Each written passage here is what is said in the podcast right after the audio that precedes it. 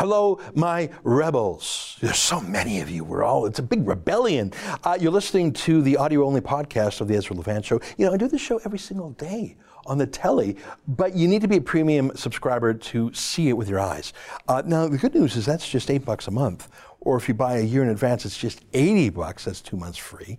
And if you go to the rebel.media slash shows, and type in the coupon code podcast, you get even more money off it. It's almost like we're paying you to watch it.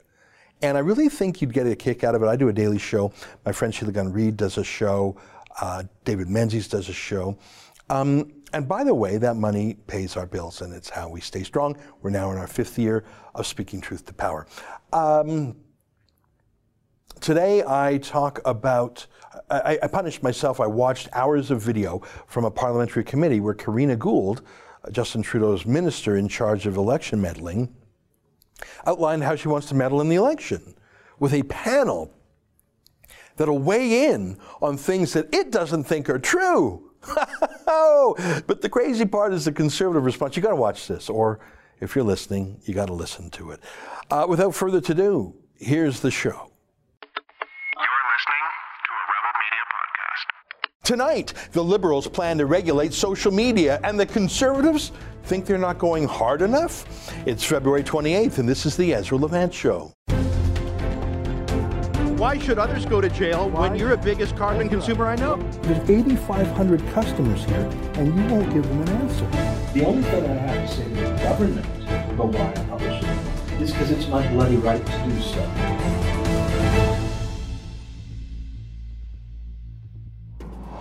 Coming up after my opening monologue, I talk in depth with Manny Montenegrino about Jody Wilson-Raybould's bombshell testimony yesterday, burying Justin Trudeau and his entire inner circle. Please make sure you stick around and watch that entire detailed interview with Manny. But first, I want to tell you about something that happened two days ago. Tommy Robinson's Facebook page was deleted. It was just deleted. He had 1 million followers. It was either the most popular or the third most popular Facebook page in the UK, depending on how you measure. He was in a league with their Prime Minister, Theresa May, and their opposition leader, Jeremy Corbyn. And Facebook just deleted it. That's more interference in the UK democracy than anything else I've seen or heard of in years. And it was all done in complete secrecy. Behind the scenes, did Theresa May herself demanded? Did a Muslim activist demand it? Here's one Muslim activist who actually works with the BBC who claims he was the one who got the dirty deed done. Who knows? And that's the point. Talk about a lack of transparency. Was it a foreign government, the government of Pakistan? They hate Tommy. Was it a rival political movement? No one knows. And the government rather likes it that way because that mystery, that darkness, well, that's where censors would prefer to operate rather than in the sunlight rather than in the public. If you were Justin Trudeau, would you rather say try to prosecute the rebel in a real court or even a kangaroo court like the Human Rights Commission? Or would you rather maybe just have your chum, close friend, trusted friend at Facebook just turn us off? And when I say trusted friend, I mean a trusted friend. Facebook's head of policy for Canada is this guy. His name is Kevin Chan. He used to work for the Liberal Party of Canada in the leader's office. Oh, and would you look at that? He happens to also sit on the Liberal Party's in house think tank called Canada 2020. It's so chummy. So, yeah, when Trudeau publicly threatened Facebook last year that they better start censoring his enemies in the run up to this year's election, he really didn't need to threaten them because they're already on his team. But he threatened them anyways. That's what the Libranos do. So, so how do you do it? With private threats. But the liberals are emboldened these days. They want to actually start passing laws and hiring police and sending money and power to censor and silence. Their $595 million bailout of the few remaining private sector media in the country will probably help silence any squawking. Look at this. Look at this. Gould says she doesn't have full confidence Facebook will meet Ottawa's expectations to implement electoral safeguard. And look at this.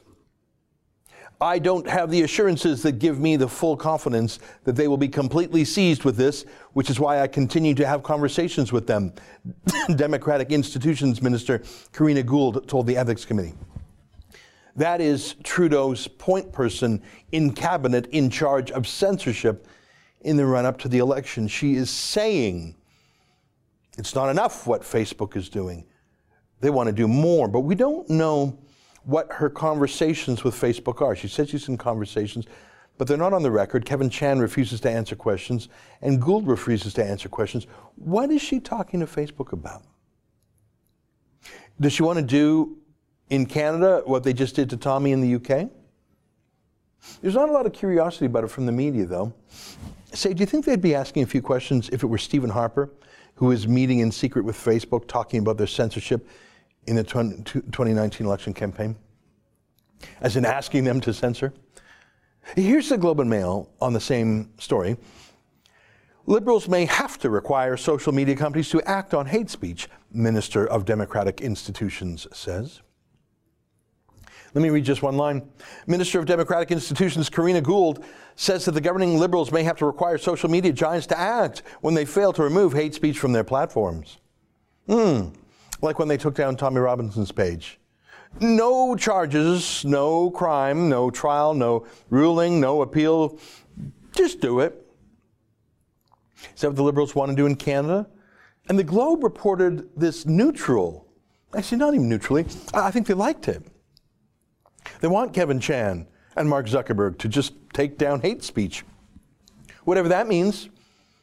I think it actually means speech that liberals themselves hate. But take it down without any fuss. No due process, no freedom of speech, no trial, no hearing. Just do it, okay? Now, these stories were written from when Karina Gould appeared before a parliamentary committee on the subject. So I sat down and I watched some of that committee on video online. And I'd like to show you a few clips of it. These first two are questions, and they refer to a government panel that Karina Gould and the Liberals want to set up a panel with government experts appointed by Trudeau who will oversee conversations, social media, reporting in the election campaign, as in the government will look over who's saying what in our election campaign. And if there's something that they think might change the course of election, well, they, they'll weigh in to stop it. Well, what, what, do they, what do they mean by that? They, do they mean someone trying to hack voting machines?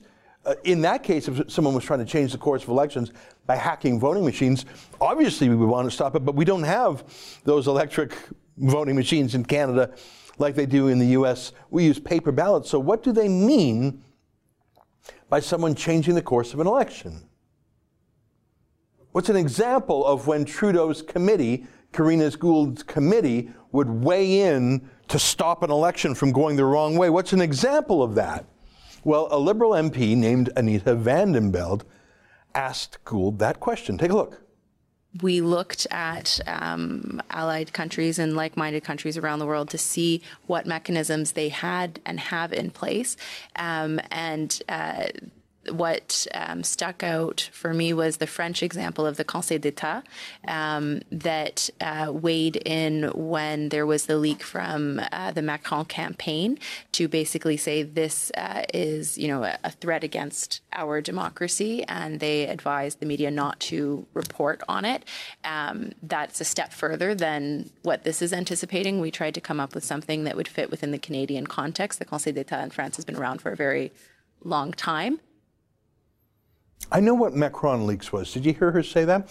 That was internal campaign documents from Emmanuel Macron's election campaign to be the president of France.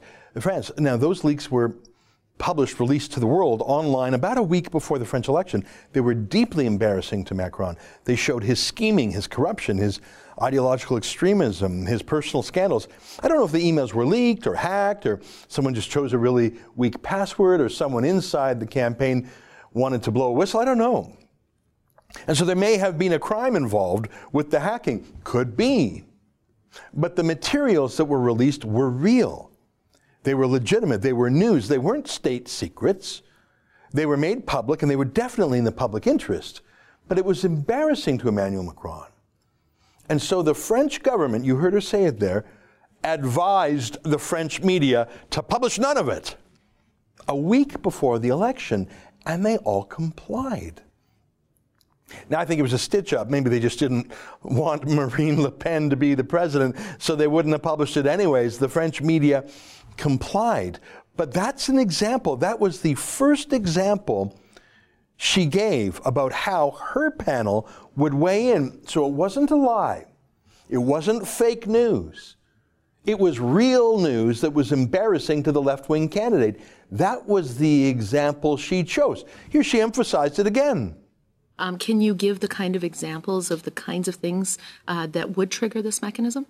So I'm cautious in, in doing that because I think everything is very context dependent, um, and I wouldn't want to prejudge the uh, the outcome of uh, the panel and, and their decision. However, I think it's safe to assume that some of the major incidents that we've seen around the world, for example, the Macron leaks or um, what uh, the U.S. was grappling with at the time, would be uh, things of sufficient value to inform Canadians. But again. Um, it will be very context dependent and it will be within the context of the Canadian election, which is is different, right? Twice she mentioned Macron leaks. What would the analogy be here in Canada? It would be if Gerald Butts had his emails leaked. And we finally learned all the truth about why Jody Wilson uh, Raybould was fired by Trudeau and the meddling with that vice admiral in Halifax. Some huge bombshells would surely come out. Remember, Trudeau and his people originally said that story was fake. They said it was fake news. They're still sort of saying that, but after yesterday, I don't think they'll get away with it. They trotted out that crackpot clerk of the Privy Council the other day to say it was all gossip and lies and defamation, except for the inconvenient fact that Wilson Raybould herself quit cabinet over it and lawyered up. And, but other than that, people, it's fake news. Please ignore it. Do you see my point? Of course, Trudeau and Gould and Vandenbeld and the partisan clerk want to silence leaks and whistleblowing and scoops that are embarrassing, embarrassing to Trudeau. And that's actually the analogy, the example Gould specifically used twice, hiding incredibly important facts from the people during an election campaign. The Macron leaks were not fake, they were really his scheming. And the government ordered the media not to embarrass a candidate. That is the example used twice by Karina Gould. Peter Kent, a Conservative MP, asked whether or not Gould cared about foreign meddling in Canada, especially through front groups like Lead Now that take foreign money, said Kent. That's a real problem, not a fake problem like Russian hacking of paper ballots. Watch how that exchange went. Candidates. Lead Now is funded by foreign charitable funds channeled through organizations like Tides Canada. So I'm I'm not sure that there's uh, evidence of that, um, but that would be We would something refer you to testimony if- in this committee of uh, Ms. Vivian Krause.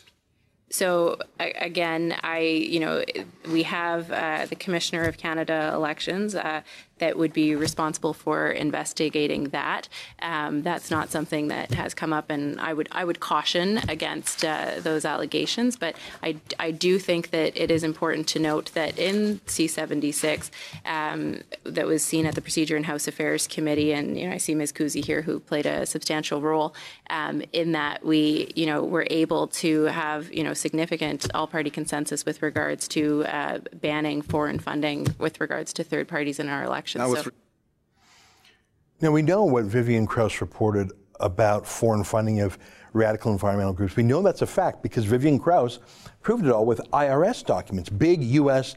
left wing charities like the Tides Foundation, the Rockefeller Brothers Fund, they have to disclose who they give their money to to the IRS. It's, it's public, it's not a secret. But Karina Gould wouldn't even acknowledge that. She wouldn't even acknowledge that it's happening because you see, that foreign meddling helped Trudeau. All right, up next in this committee meeting was Charlie Angus, the new Democrat. I think he's a left wing kook, to be honest. But I'll give him this he's not easily dazzled or bought off by Facebook or other tech companies, and he knows how the liberals work. Watch this. Um, who at Facebook did you meet with? Uh, at Facebook, I met with Kevin Chan here, and then I would have to get you the names of the five under, other individuals because I don't you met remember with off the Kevin top. Chan. As who well was not as registered as a lobbyist, who met with m- numerous from- people in the uh, government's office, who's a former member working for the Liberals. So Kevin Chan was your voice? Uh, as I Because said, there were. I, I gotta say, Sorry, you know, we spent. Angus, a, would you we let me just speak? sorry, no, it- I'm do I have asking my questions Because here. I'm trying to I'm asking it. my questions here. If it was Kevin Chan. So, but we I- spent you haven't over let a me year studying answer. this. We spent over a year studying this. We could not get a straight answer out of Facebook. So if Kevin Chan was your source, I just want that on the record. But because- Mr. Angus, I said there were So- five other individuals who we met Above with or as below well, Mr. Chan? who came from Washington and Silicon Valley. So would you give us their names? Happily, I just Thank don't you. have them right now. Thank you. Gould didn't know their names. She didn't know the names of anyone else from Facebook because none of them mattered. She only knows their key man at Facebook. Kevin Chan, former Liberal Party staffer, current Liberal Party think tanker, head of policy for Facebook Canada. You don't need to know anyone else, they're just the staff. Hey, did you see any of that exchange in the mainstream media? No, you did not. And good for Charlie Angus for raising the insane conduct of that Privy Council clerk, Michael Wernick, who just happens to be one of the people who will sit on this new government interference panel to monitor mean things said in the election campaign and then react if there's a Macron leaks. Take a look. Yes, I understand it. So I guess my concern is, is I share Mr. Wernick's concern. I share Mr. Wernick's concern about the rising tide of political extremism. But I was very surprised that he suggested political assassination in the midst of a parliamentary hearing on whether the government had done wrong.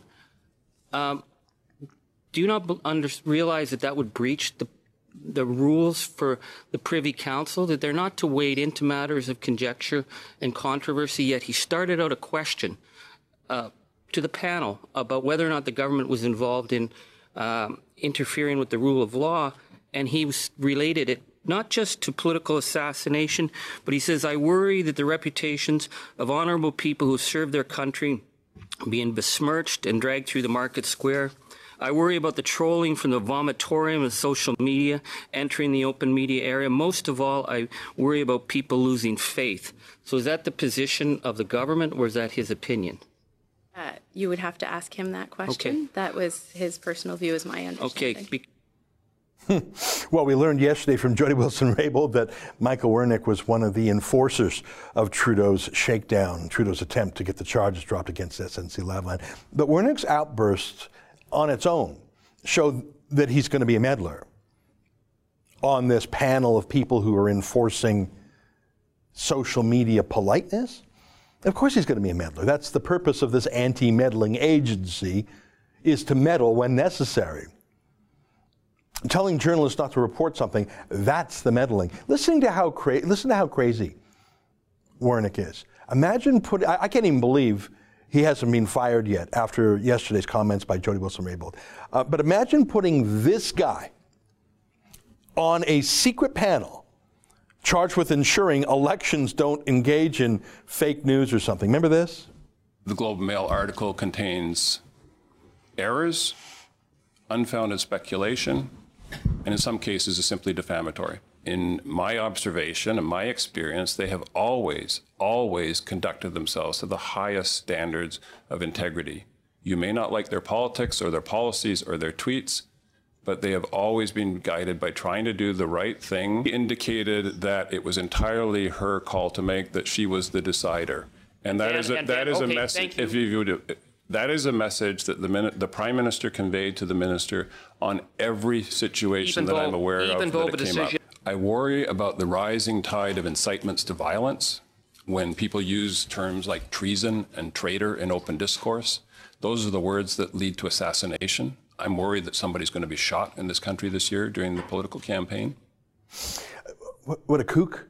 He's not nonpartisan. Oh, the liberals have never done anything wrong. Days later, we, we, we learned that he was in the center of it. But let me tell you how deep this crazy thinking goes in the liberals. I want to show you a question at committee from the liberal MP Raj Saini. He doesn't just want to silence foreign meddlers. That's their excuse, that foreigners are doing all these unsavory things in Canada.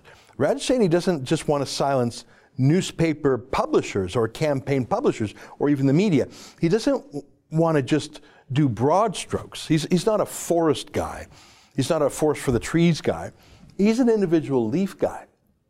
Raj Saini literally wants the government to censor individual comments online, on Facebook, on comment boards, made by individual Canadians like you. If you like something, maybe. If you dislike something, maybe. If you use the wrong emoticon, this guy wants you censored. Listen to this control freak. However, there's one point I wanted to ask you on if there's something that your department or some of the officials here could comment on is that sometimes in whether it be Reddit or Facebook, there's a comment section.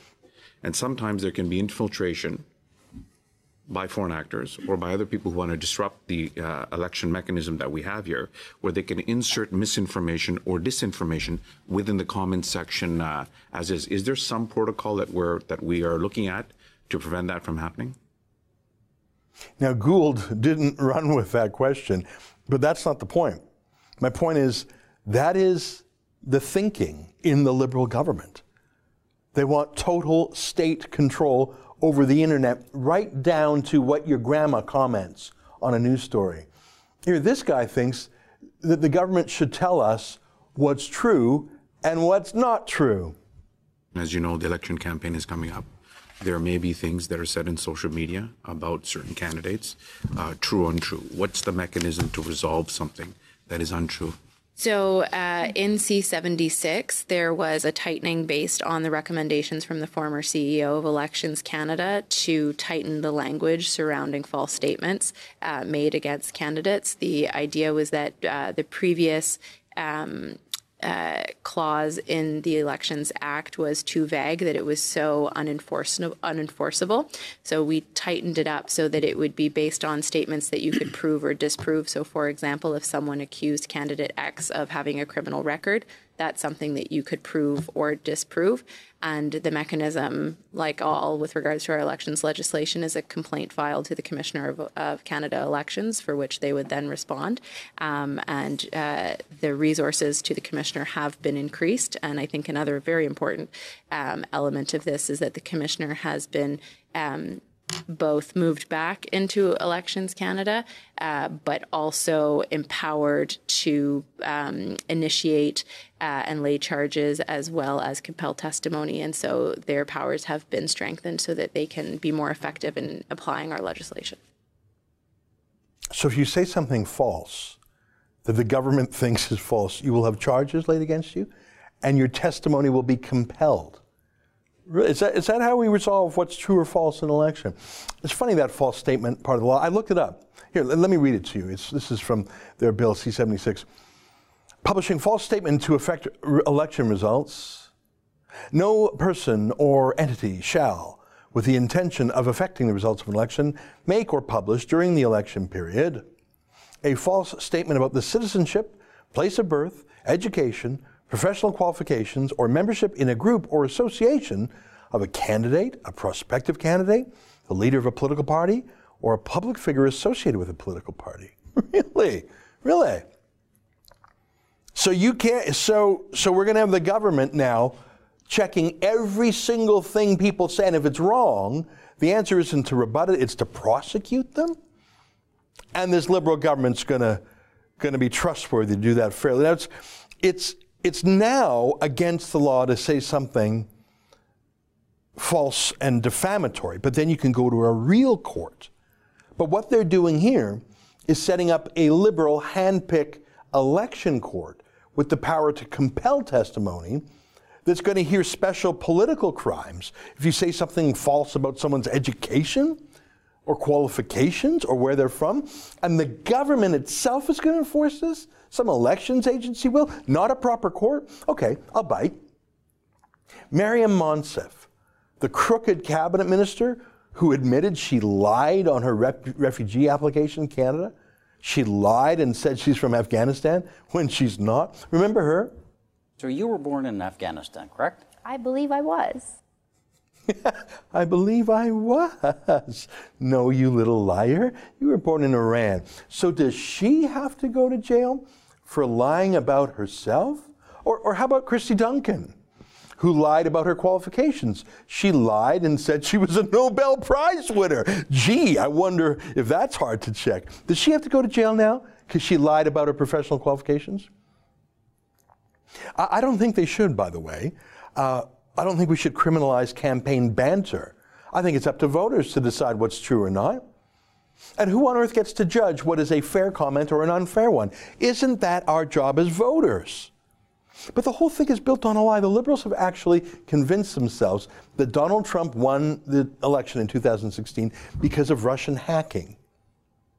Uh, you heard Karina Gould earlier say Macron leaks and the business in 2016 in America. Really? Well, two years and $20 million worth of investigations by Robert Mueller and all his prosecutors haven't found any Russian collusion. But listen to this Karina Gould is implying that the 2000 election, 2016 election was unfair and rigged and a disaster and has to be stopped up here. And so we announced $7 million for our digital citizenship initiative uh, that will provide funding to civil society organizations in the realms of digital media and uh, civic uh, literacy. Um, and I think that this is an extraordinarily important initiative. Um, we I think over the past couple of years, particularly with the 2016 US elections, it was a bit of a wake up call to Western democracies in the sense that we were taking our democracy a little bit for granted. Um, and I think it's important to ensure that uh, we continue to talk about democracy and democratic values in our own countries. Um, otherwise, we could stand the chance of losing it. What the hell is she saying? What was 2016 an, the destruction of democracy in America?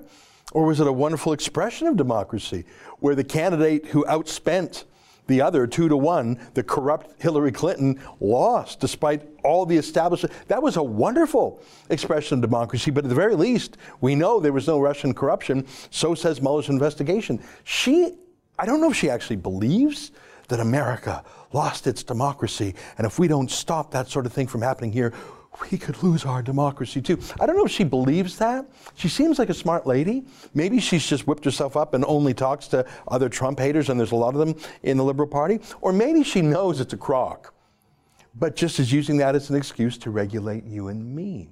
It was so awful. But then Stephanie Kusie, the Conservative MP from Calgary, finally spoke. I knew her about 25 years ago. We actually went to college together. So, what did she have to say in committee? How did she start things off? Was she like Charlie Angus? Um, did finally did someone finally take Karina Gould on and take the Liberals to task, either for their censorship or their coziness with Facebook? Yeah, no, it was sort of the opposite. Thank you very much, uh, Mr. Chair. And uh, Minister, always lovely to see you. I love that necklace, by the way. That's just beautiful. Um, also, I want to say that I really enjoyed your speech yesterday at the uh, AI. Um, and you know what? It was very informal, and I, I really, I think you should go with that format more when you come even to committees because you just you do it so well. So I just I wanted to compliment you on that. Okay, now please tell me that was just some friendly banter as a warm up before the official opposition did some official opposing. Yeah, no. Um, so I'm asking you, um, please, if you are ready in regards to the social media platform, willing to make the hard decisions, to take the hard actions, and not six months from now, uh, but now, please. That's your question.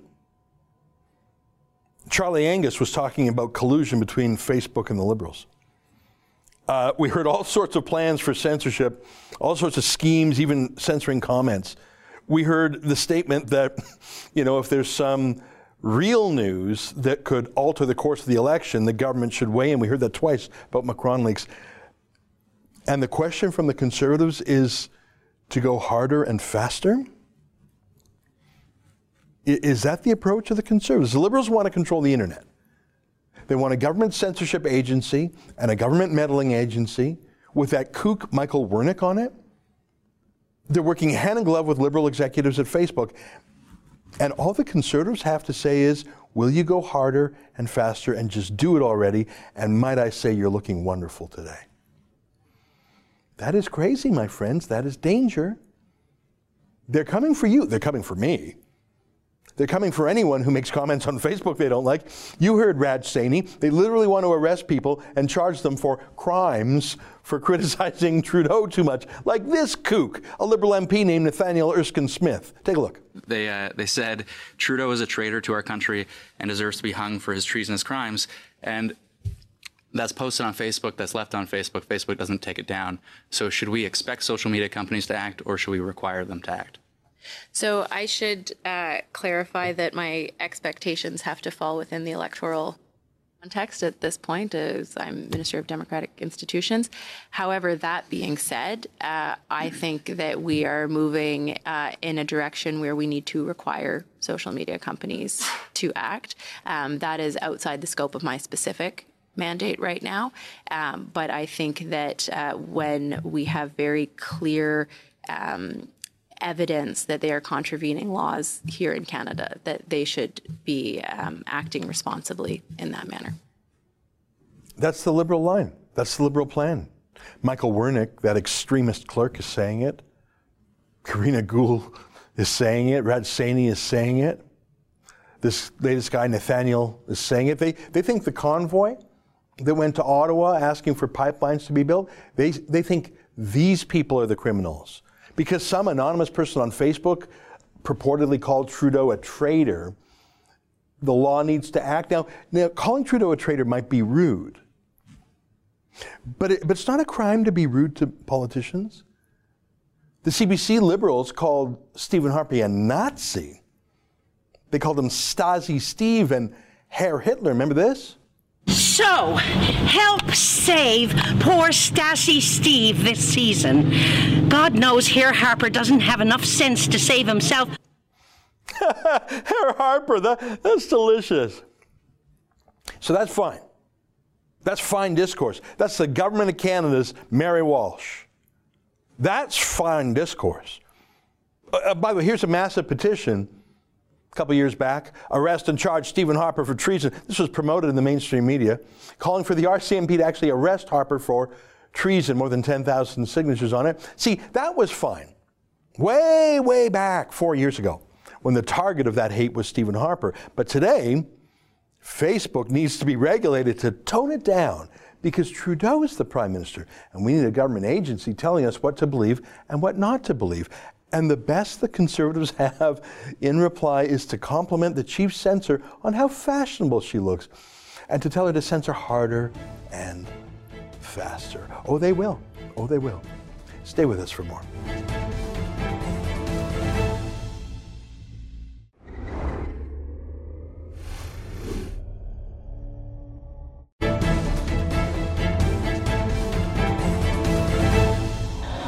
For a period of approximately four months between September and December of 2018, I experienced a consistent and sustained effort by many people within the government to seek to politically interfere in the exercise of prosecutorial discretion in my role as the Attorney General of Canada in an inappropriate effort to secure a deferred prosecution agreement with SNC Lavalin. It was important for Jody Wilson-Raybould to speak openly at the Justice Committee today, and I'm glad she had the chance to do so. I strongly maintain, as I have from the beginning, that I and my staff always acted appropriately and professionally. I therefore completely disagree with the former Attorney General's characterization of events. Well, there you have it, as we showed you in great length yesterday, over an hour's worth of commentary. Uh, Jody Wilson Raybould meticulously laid out a very complicated campaign to get her to drop the criminal charges against SNC Lavalin. 10 different phone calls, 10 different meetings, emails, text messages, threats, bullying including from the Prime Minister himself. And you saw he simply waved it off yesterday at a partisan, partisan event. He didn't refute any of the details. He just said, no, no, I'm going to brazen it out. Well, will he get away with it? One person I've been following very carefully on Twitter to help me analyze the situation is our friend Manny Montenegrino. He is the boss of uh, consultancy, a think tank, a one man think tank in Ottawa, but for our purposes, he's also the former lawyer uh, to Stephen Harper and a former national manager of a major law firm. Manny joins us now via Skype. Manny, I'm, i can hardly wait to hear your take on things. Jump right in. What do you make of yesterday's events? Well, there is so much, Ezra, and I, I, I can stand here and say, as a lawyer, I am deeply, deeply offended. As a Canadian, I am deeply, deeply offended. I bring to you, Ezra, from a, a, a, legal perspective of what happened. And when problems like this emerge, the very first thing I do is look at the criminal code, look at the act. Section 131, 139.1 says, everyone who willfully attempts in any manner to obstruct, pervert, or defeat the course of a judicial proceeding is subject to a criminal penalty. Now, those words are pretty simple. It says, in any manner who willfully attempts. You listened to the ex attorney general. Uh, her timeline was it was persistent and it continued. It went for four months unabated. 10 meetings, 11 emails, 11 people involved. The prime minister got 11 people involved to try to defeat the course of a judicial proceeding. It was willful. It was in any manner. It, normally, the legislation thinks about one or two meetings. This is far past meets the test of 139.1. Uh, Ezra, there is even it's even worse than that.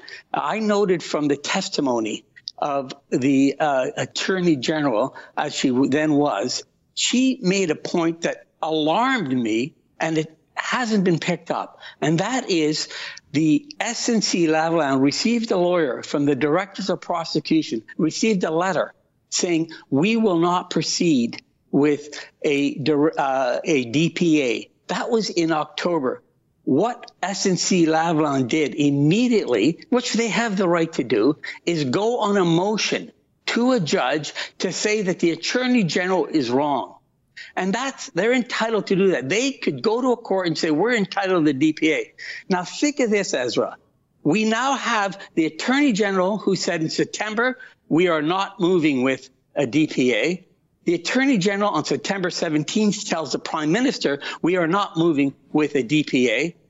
Legal counsel for SNC Lavalin take a motion to the court. There's an active motion before a judge, and they continue the persistent uh, lobbying and trying to manipulate and thwart the course of justice while there is a case before the courts. Right. I mean that that that is that is unprecedented. Let me jump in just for our viewers. Yeah. As we described yesterday, DPA is deferred. Sorry. prosecution agreement. Manny, I know you're a lawyer and that's uh, uh, second nature to you. That's basically a fancy way of saying a plea bargain where uh, this large engineering firm, SNC Lavalin, could avoid the messiness and embarrassment of a trial and just basically pay money and say, yeah, we did right. it, don't take us to court. So, um, but you make such an important point, Manny, is that uh, this wasn't just saying, hey, prosecutors, don't prosecute us anymore. The decision was made to prosecute. The decision was made not to give him a plea bargain. They properly appealed that to a judge. Right. And still, Trudeau and Butts and team, they still tried to, to, to roll Jody Wilson Raybould, even though it was before a judge now. That is enormously important that everyone skipped over. There is an active case before a court and they are still trying to manipulate and thwart justice. Now, Ezra, as well, you have to look. I I was so impressed with the testimony of the uh, ex attorney general. She stood there for four hours. Her testimony was extremely credible. And why do I say that? It was sworn to testimony. She was detailed. She was meticulous. She took comp, uh, comprehensive, comprehensive notes throughout the whole four months. She repeated the notes. She had details in time. Hers was not a political speech. And in law, when you have a witness that is is giving evidence against their own interests. We have a liberal cabinet minister that is destroying her career and future. There can't be a higher point of credibility of a witness. Mm-hmm. Every word that woman has said, every word that she had said is e- extremely credible. There were no political machinations, uh, uh unlike the clerk. So when you look at the testimony, she is she is just maybe destroying her political career in order to get to the truth. That is credible. And that has to be given extreme great weight. You know, that's such a good point. And Trudeau, who later said, oh, no, it's not true. No specificity, no specific refutations. In fact, he later said, oh, I didn't watch it, but whatever it was, it wasn't true. Let me, let me say one thing, and Manny, you would have more experience than this, uh, at this than me. Uh, the Attorney General, I mean, law is is all about paperwork. There's a paper trail for everything. Everything's filed in tri- triplicate, quadruplicate, copies here and there, files, notes. The civil service is very bureaucratic. I mean, eh, you can call it red tape if you like, but nothing moves without paperwork. So if Jody Wilson Raybould claims these phone calls happened, claims these meetings happened, there is undoubtedly minutes and memos and meetings and schedules and calendars. So I, I don't think it's even possible that she could be fibbing about if a meeting happened. And there were so many other people involved in these meetings her deputy minister, her chief of staff, various advisors. It, I think it's absolutely credible that these things uh, happen. yeah. But, but Ezra, go ahead.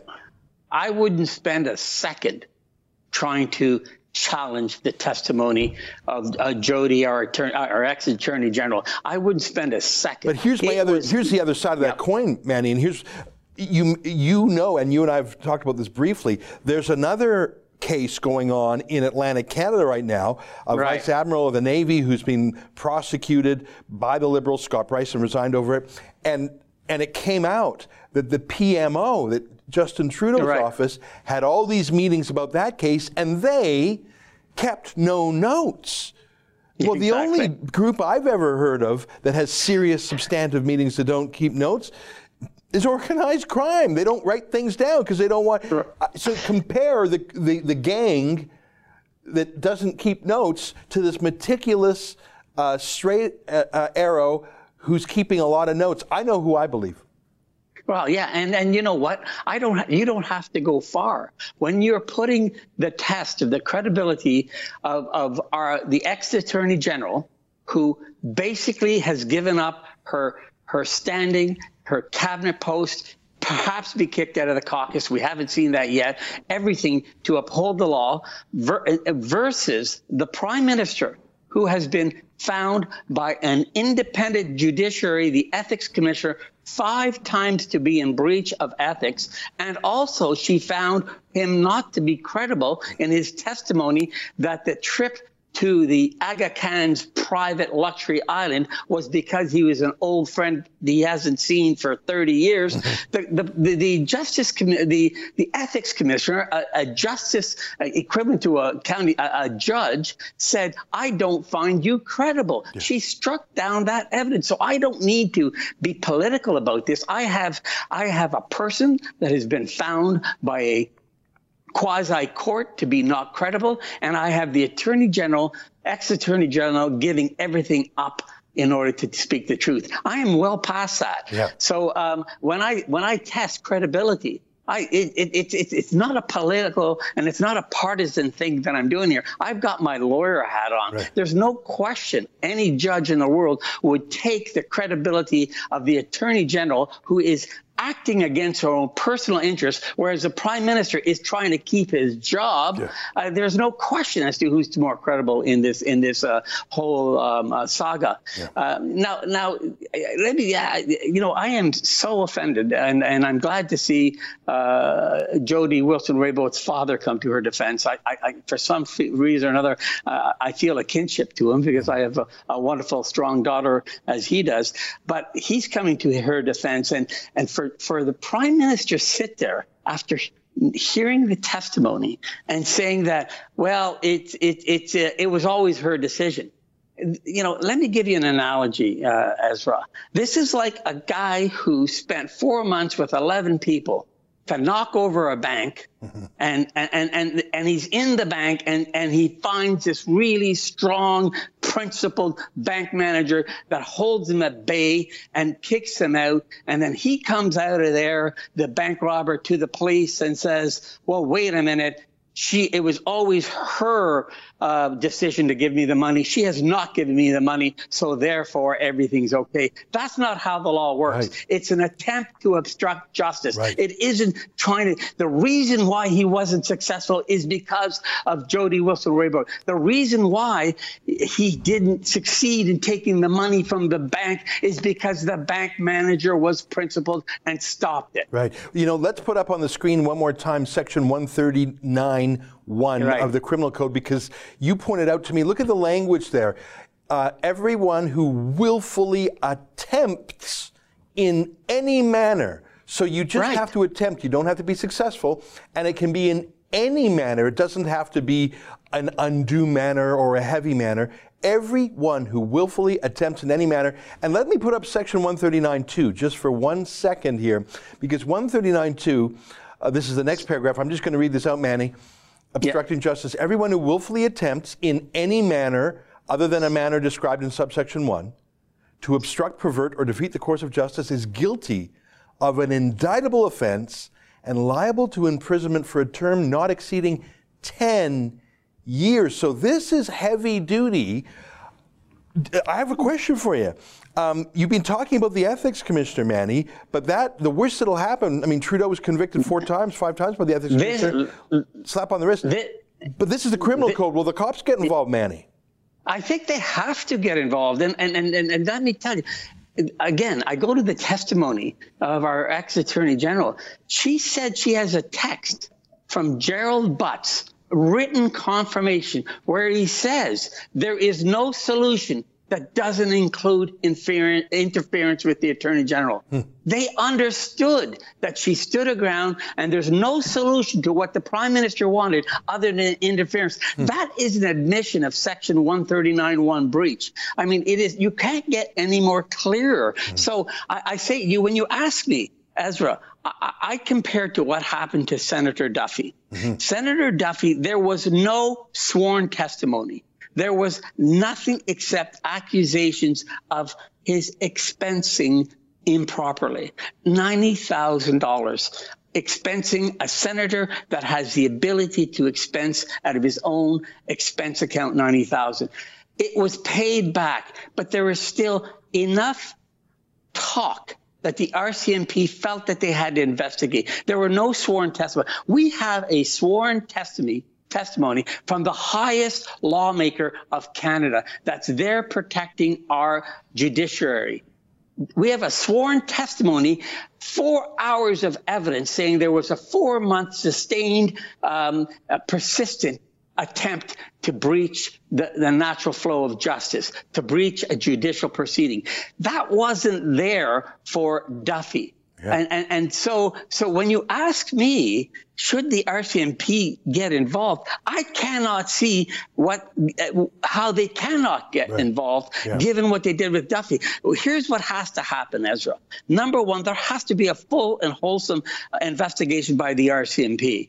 Number two, there has to be charges laid because I can just simply myself point to, as I did with the text and the evidence given by the Attorney General, there are charges related. And of course, and let me be very clear, everyone enjoys the the um, the uh, uh, the uh, due process. The presumption of innocence, but there and, and the only people that can decide as to whether there is a criminal code breach is not the attorney general, it's not Manny, it's not you, it's not any media, it's no one. It is a court. It is a judge where there's a wholesome proceeding, and if that happens, then that is where uh, there's either guilt or not guilty. So, so it has to happen, in my opinion. Yeah.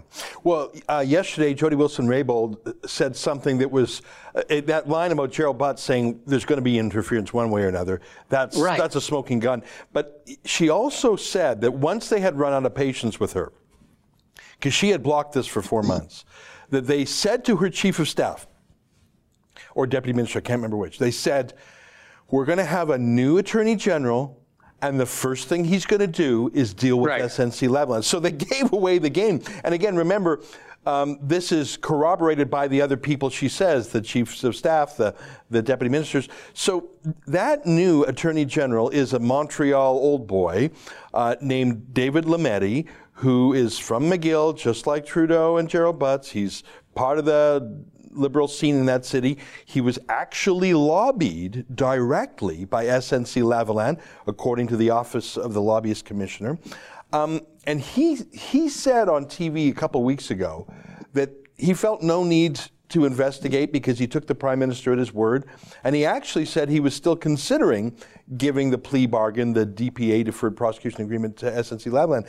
How can David Lametti, the new attorney general, either stay on that position or even stay in the job given what we saw yesterday? Ezra, I don't even want to mention that man's name. I, as a lawyer for 32 years, um, he has offended every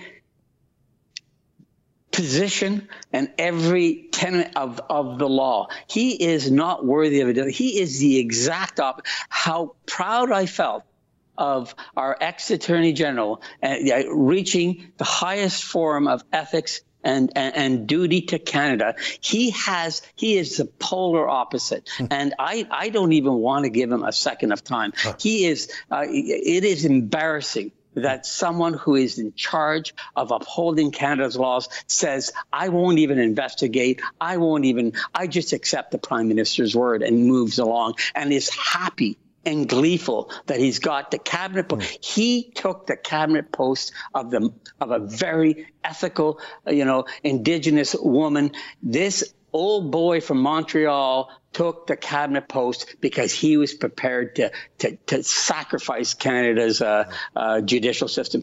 Ezra, there's another point that I that as you can see, I'm, I'm charged up. Yeah. And, uh, and and and it's because it's a lot because it's it, it, affects everything that I've done for 32 years. It's an attack on on my profession. It's attack on law. It's attack on Canada. This country is great because we have a great judicial system simple. Now, this is where the, it really gets emotional for me. Um, as you know, Ezra, on December 12th, two Canadians were, were kidnapped and put in jail in China because there's a retaliation for the Huawei CEO being put in custody in Canada. These two Canadians and one other Canadian got his sentence changed uh, to a to a ten year to to death. We are going to lose a Canadian. He's going to die, and two other Canadians are there, and 13 others were also was. all. But this happened on December 12th. Ezra, the timeline is very important. On December 12th, Canadians were, were, were caught, and the Prime Minister, I don't know how how despicable a person can do by sitting is watching Canadians, the prime minister is there to protect Canadians, to sit there and go on TV and say, we can't do anything because we are a rule of law country, while he has been spending four months to try to help another company, not, not Huawei, SNC. I mean, I don't care which company you talk about, but he's trying four months. And on December 19th, seven days after, the full force pressure with the clerk of the Privy Council under the Prime Minister's thumb, trying to force the Attorney General to, to, to break a rule of law while Canadians are sitting in jail and he he lets him perish. There can be no greater offense to me, a person who believes in natural justice, a person who believes in Canadians, a person who believes that the prime minister has to protect every Canadian, to sit there letting people rot in jail for our rule of law while he breaks the rule of law for SNC Lavalin. Yeah, that's a very powerful contrast. Uh, I, I want to ask you um, about something I've seen on Twitter. Uh, I mean, we all watched. We were. I was riveted, and like you, I was. I was emotionally touched by the fact yeah. that someone would take such an ethical stand. I can't imagine standing up to the prime minister and ten of his henchmen and looking him in the eye and saying, "I will not move." That, I don't know where she got that courage. Obviously, from her dad, who was a fighter in his own day too. And her name, her name yeah, is. I mean, her, name means, her, her, uh, her, her good host, indigenous name. Yeah, her indigenous name. And, and, and, and she says, I come from a matriarch of people that speak the truth. This, uh, Ezra, if you go back in my tweets, I called it from the beginning. A lot of people are saying, oh, no, it's a setup. I saw this. I don't know uh, the ex attorney general, but what I saw was an completely principled individual, a, from a strong family, and I saw that this would happen. Yeah, I've never seen anything like it in my whole life No, in Canada. no. Uh, now I was I was recording my show last night, uh, so I didn't see it live, but I saw on Twitter that she was asked, "Why did you stay in cabinet at all?"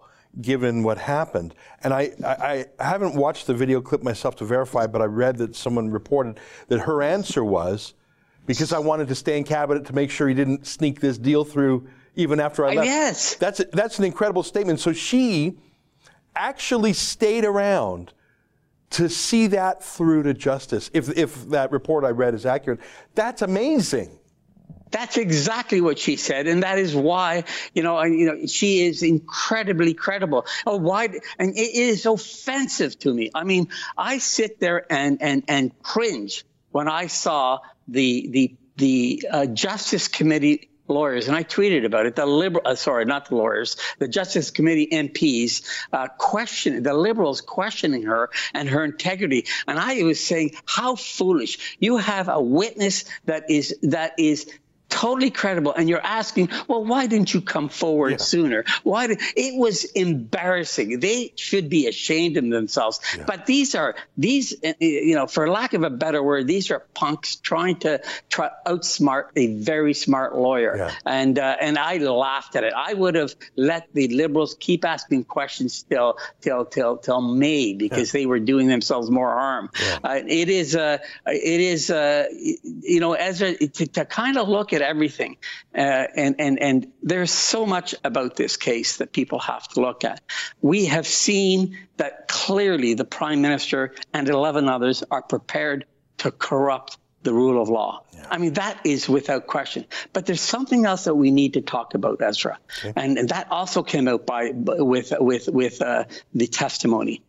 The chief of staff, uh, Telford, she said to the attorney general, I know it's not your opinion, but if you change your mind, we can get a lot of friendly, I don't know if she used the word friendly, but a lot of op eds in a lot of journals to support your new illegal decision. Right. Now, now, Ezra, I I believe I believe in the media. I think a great country needs an independent, free-thinking media. You see me tweeting all the time when I see biased media. I think, as much as I think that the law is the most important uh, uh, uh, thing that a great country can have, an, uh, basically a free uh, unencumbered uh, judicial system. I believe that the second, if not close to first, uh, is a, a free media. We have an admission by the Attorney General of Canada, or then was, that the Prime Minister has available to him media at his beck and call to set the narrative of what may be an illegal act. And that to me, so Ezra, I look at the corruption, the possible corruption of the justice system. I look at the admitted corruption of the free media, our, our independent media. And then the third one, which really uh, also bothers me, is the corruption of our of our bureaucracy, our independent bureaucracy. The testimony of of Michael Wernick compared to the testimony of of uh, the ex attorney general. I mean, he was more biased than than David Lametti in his in, in his in his trumping the the the liberal brand and helping Justin Trudeau. So what this whole case when I look at it, and I carefully looked at it hours and hours and hours, is we have evidence of corruption of our judicial system. We have evidence of corruption of our independent media, and we have evidence of corruption of our independent bureaucracy. And that, this is not, these are not, these are provable facts from the words of the Attorney General. When you have the three most important things being corrupted by a government, it, it we are no longer Canada. We are uh, Venezuela, Cuba. I don't care where what analogy you want to use, but when you are corrupting the independence of our judiciary, when you are corrupting the independence of our media, and I don't want to get into that six hundred million dollars. I, I, I'm trying to stay straight with the mm-hmm. facts and the evidence that the Attorney General gave. And when you have a clerk trying to incite and emote Canadians and gave a political speech, and you saw the the ex attorney general, it wasn't politics, and she's a politician. It was pure fact. That's what we should have heard yeah. from Michael Wernick. Wow. We're talking with Manny Montenegrino, former managing partner of a national law firm and the CEO of Think Sharp. Manny, you've been very generous with your time and very thoughtful analysis. I have two final questions for you. Um, I, have seen on Twitter this morning Chrystia Freeland, the foreign minister, saying that she believes Jody Wilson-Raybould, and I, and I and I'm sure she does. And I see Celina uh, Selena Cesar Chavanes, another Toronto area MP. Uh, who was parliamentary secretary to Trudeau. Now she's parliamentary secretary for some other thing. So these are a, a front bench cabinet minister, Chrystia Freeland, and a parliamentary secretary, which is a pretty good gig. It's like a junior cabinet minister. They're both saying they believe her, but neither of them has stepped down from cabinet, and they're just giving this virtue signaling tweet. How, what should a liberal do if a liberal watched what we watched and felt how we felt, and as Freeland and Caesar-Chavannes say they feel, what's the right thing for them to do? I've, I don't think it's um, I don't think it's sustainable to say I believe these charges of corruption against Trudeau, but I'm willing to remain in Trudeau's cabinet. What should these women do? What should any women or men in caucus or cabinet do? Well, clearly, I mean, what should happen, and uh, Andrew Scheer of the Conservative Party got it right. He said that the prime minister has to step down. You have serious allegations of, of criminal conduct by 11 people in your close top circle, there's nothing else you can do but step down. And ha- if he steps down, they can stay in place and do their job and be great liberals and do and and and and, and move towards you know their their common goal. But if he does not step down, you're right. They are put in a position. Now, what I think is happening, Ezra, I mean, which is just absurd. There's so much evidence of, of culpability. You have Gerald Butts, who left, resigned you cannot say your best friend, Prime Minister, mm-hmm. you've known since since since uh, university, your closest friend resigns, and you say there's nothing there. Hmm. Now you know that can't be true. So so you have, and by the way, it was Gerald Butts who recruited uh, the ex um, uh, Attorney General. They are friends prior. He recruited her. Hmm. So uh, Jody was recruited by Gerald Butts. So when you have Jody, uh, so that's why he's resigned. He knows that he's in deep trouble. Hmm. So when you ask me that question, it's an interesting.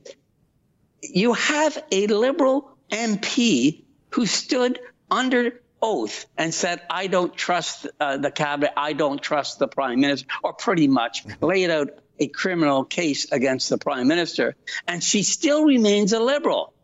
And the prime minister was asked, are you going to get rid of her? Well, let me think about that. Hmm. Well, you know why he can't get rid of her? Because the moment he gets rid of the most ethical liberal in that party, and I'm sure I'm sure she's got great support, is when they will all step down. Hmm. So, so, so that's why they're not stepping down because there's faint hope that the prime minister might do something right. Hmm. There's and and you know I, I loved uh, uh, Jody's testimony when she said, uh, "Why did you know when this you know just just the foolish questions by the liberal uh, people on the Justice Committee? I mean, completely ignorant people who are trying to cross-examine a very brilliant lawyer. But when she, and she replied to one of them, and I forget which it was, but one of those, uh, and she said." I waited and waited, and I I took the prime minister after the December 19th. Why didn't you do something? Why didn't you stand up? Because I took the prime minister's word. Hmm.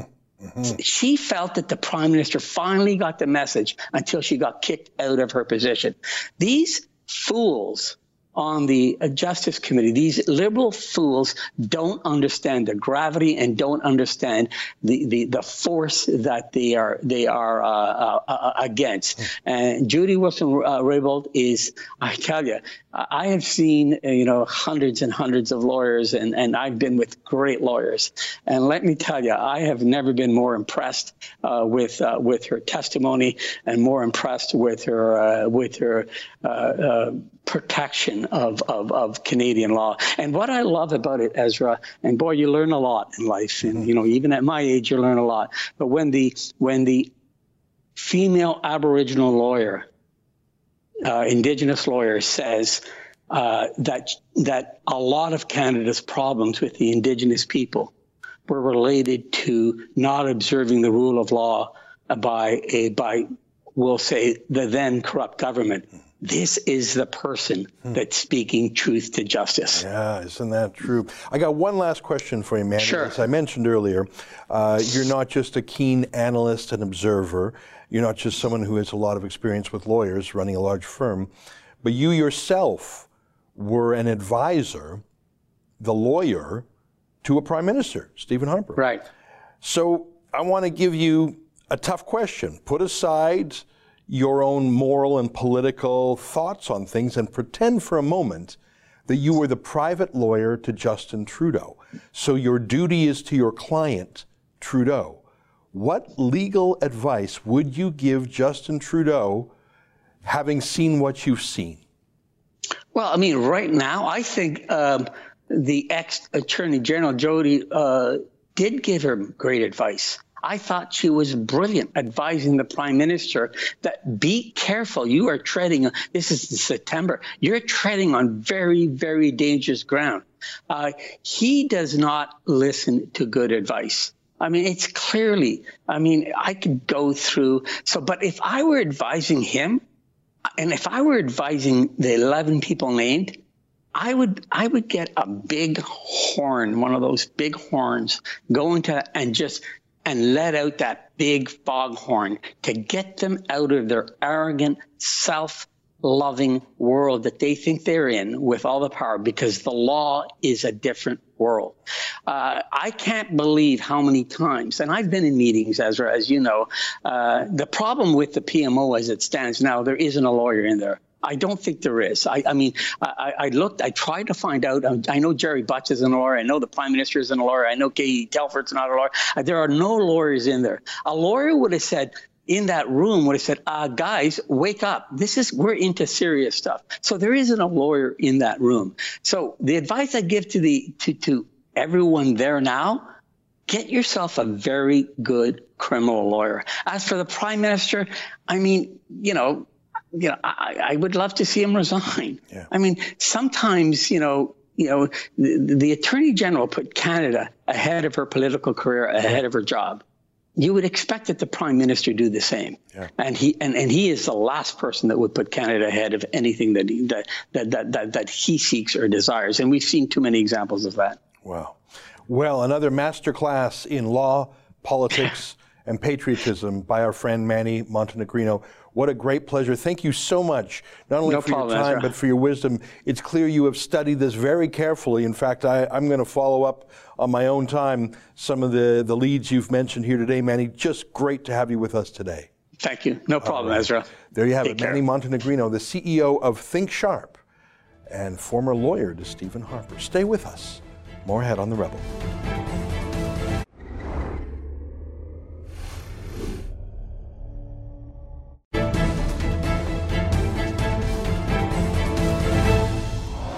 Hey, welcome back to my show yesterday about Jody Wilson-Raybould's testimony and the SNC Lavalin scandal. Liza writes, There's no way that Canadians can trust anyone in Justin's cabinet now.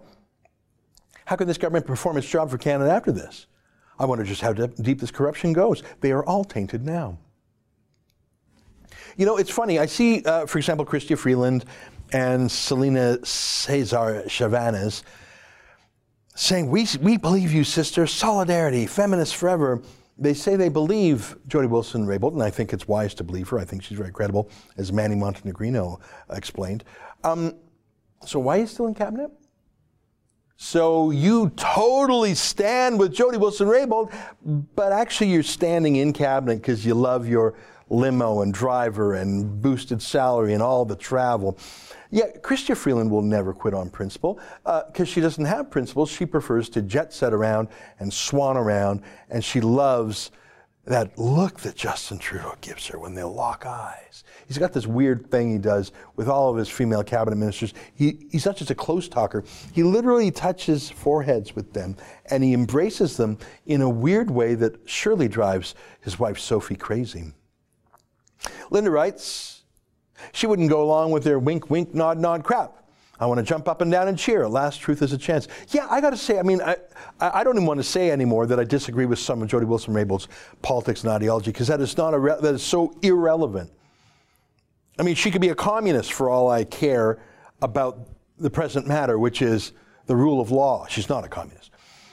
The rule of law, that no one's above it or below it. What's good for the goose is good for the gander. You can't sneak your way out of it. You can't lobby your way out of it. If you commit a crime, you're going to be prosecuted. Oh, I love the fact that she stood for that. And yes, I, I find it also delicious the irony that she's an Aboriginal woman who's, who understands the essence of Queen Elizabeth's laws and our legal tradition going back to Magna Carta and even earlier. Yes, I love that delicious irony. I love the fact that Justin Trudeau thought that she was just a token, a double token, a woman and a minority. Oh, surely she'll understand I'm the source of all her power. No, no, no. Isn't it perfect that she was the only one with principle? And I say again, do you really think this is the only time that Trudeau and Butts and crew have done this? Or is it more likely this is the only time there was one honest person who stood up to them? Hmm. Billy writes, the Libranos attempted to interfere in the judicial process while admitting the reason was for re-election of the provincial and federal liberals. That's called election rigging. Yeah, exactly. Today I did my show on foreign meddling. Yeah, foreigners didn't meddle in our court system now, did they? That was Justin Trudeau. On Rebel reporters being assaulted, Rich writes, Three rebel reporters were assaulted by common street thugs, and not a word of it was heard from the mainstream media. However, a CBC reporter was jokingly licked on the ear by some performer at a comedy club, and all hell breaks loose in the hallowed halls of the anointed ones. Yeah, you know, I, I saw that. It was really gross, by the way. Um, and I should point out that that weird ear licker uh, is a CBC talent. He actually had a role on the show Little Mosque on the Prairies. He played the dumb redneck. I'm just a dumb redneck. They had the dumb redneck on there to show how modern, progressive, and thoughtful the Little Mosque on the Prairies was. So he played Joe Peterson. I'm just a dumb redneck. So it was a CBC talent that licked the ear of a CBC journalist. It was super gross.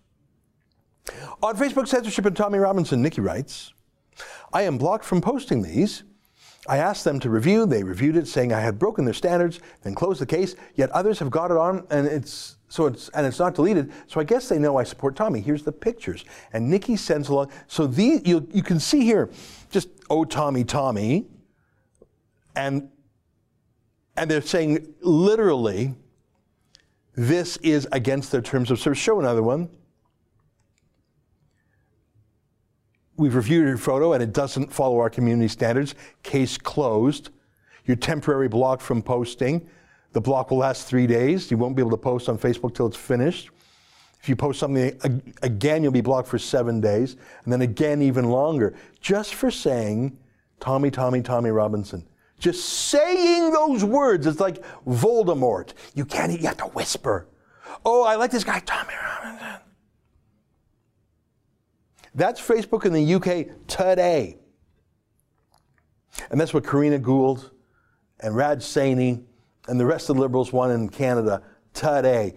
And all the Conservative MP can say is, why don't you just do it and look fabulous? We're doomed. On that happy note, let me wish you good night. Until tomorrow, keep fighting for freedom.